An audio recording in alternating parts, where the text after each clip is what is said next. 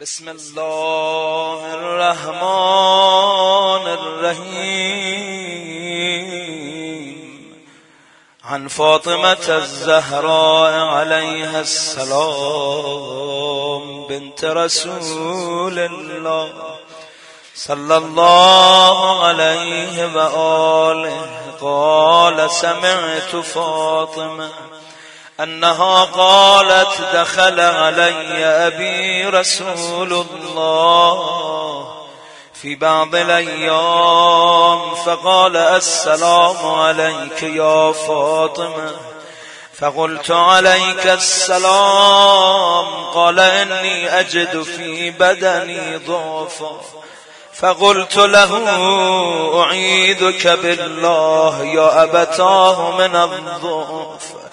فقال يا فاطمة ائتيني بالكساء اليماني فغطيني به فأتيته بالكساء اليماني فغطيته به وصرت أنظر إليه وإذا وجهه يتلألأ كأنه البدر في ليلة تمامه وكماله. فما كانت إلا ساعة وإذا بولدي الحسن. قد أقبل وقال السلام عليك يا أمه.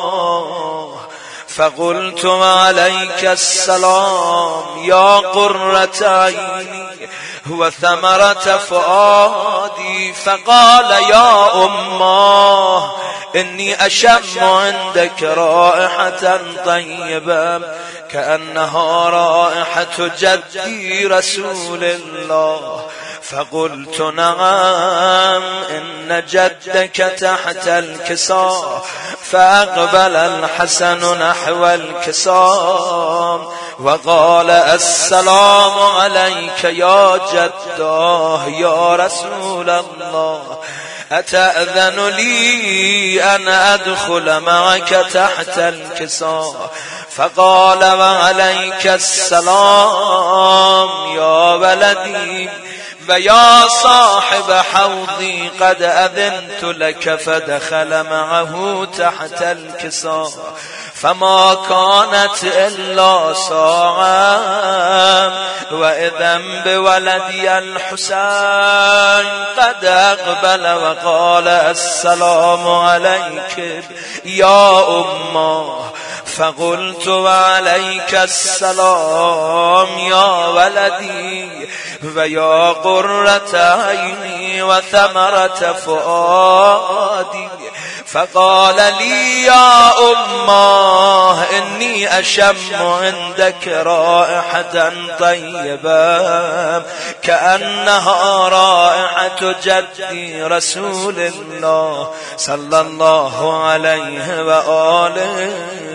فقلت نعم إن جدك وأخاك تحت الكساء فدنا الحسين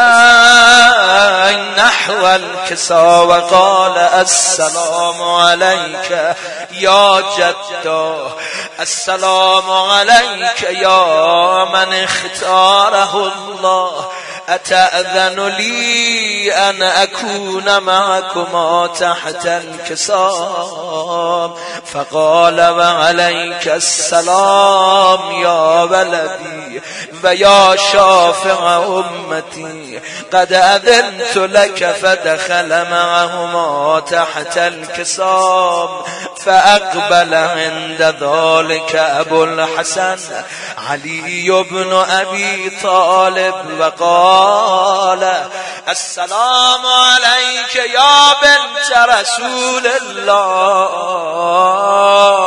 فقلت وعليك السلام يا أبا الحسن يا أمير المؤمنين. فقال يا فاطمة إني أشم عندك رائحة طيبة كأنها رائحة أخي وابن عمي رسول الله. فقلت نعم ها هو مع ولديك تحت الكساب فأقبل علي نحو الكساب وقال السلام عليك يا رسول الله أتأذن لي أن أكون معكم تحت الكساب قال له وعليك السلام يا أخي ويا وسيم وخليفتي وصاحب لوائي قد أذنت لك فدخل علي تحت الكساب ثم أتيت نحو الكساب وقلت السلام عليك يا أبتا يا رسول الله أتأذن لي أن أكون معكم تحت الكساب؟ قال وعليك السلام يا بنتي ويا بضعتي قد أذنت لك فدخلت تحت الكساب فلما اكتملنا جميعا تحت الكساء أخذ أبي رسول الله بطرفي الكساء وأومأ بيده اليمنى إلى السماء. وقال اللهم إن هؤلاء أهل بيتي وخاصتي وحامتي لحمهم لحمي ودمهم دمي. یعلمنی ما یعلمهم و یحزننی ما یحزنهم. انا حرب لمن حاربهم و سلم لمن سالمهم و عدو لمن عاداهم و محب لمن احبهم. انهم منی و انا منهم. فاجعل صلواتك وبركاتك ورحمتك وغفرانك ورضوانك علي وعليهم وأذهب عنهم الرجس وطهرهم تطهيرا. فقال الله عز وجل يا ملائكتي ويا سكان سماواتي إني ما خلقت سماء مبنيا ولا أرضا مدحيا ولا قمرا منيرا ولا شمسا مضيئا ولا فلكا يدور ولا بحرا يجري ولا فلكا يسري إلا في محبة هؤلاء الخمسة الذين هم تحت الكساء فقال الأمين جبرائيل يا رب ومن تحت الكساء فقال عز وجل هم أهل بيت النبوة ومعدن الرسالة هم فاطمة وأبوها وبالها وبنوها. فقال جبرائيل يا رب أتاذن لي؟ أن أهبت إلى الأرض لأكون معهم سادسا فقال الله نعم قد أذنت لك فهبط الأمين جبرائيل. وقال السلام عليك يا رسول الله. العلي الأعلى يقرأك السلام ويخصك بالتحية والإكرام ويقول لك وعزتي وجلالي إني ما خلقت سماء مبنيا ولا أرضا مدحيا ولا قمرا شمسا مضيئا ولا فلكا يدور ولا بحرا يجري ولا فلكا يسري إلا لأجلكم ومحبتكم وقد أذن لي أن أدخل معكم فهل تأذن لي يا رسول الله؟ فقال رسول الله وعليك السلام يا أمين وحي الله. إنه نعم. قد أذنت لك فدخل جبرائيل معنا تحت الكسر.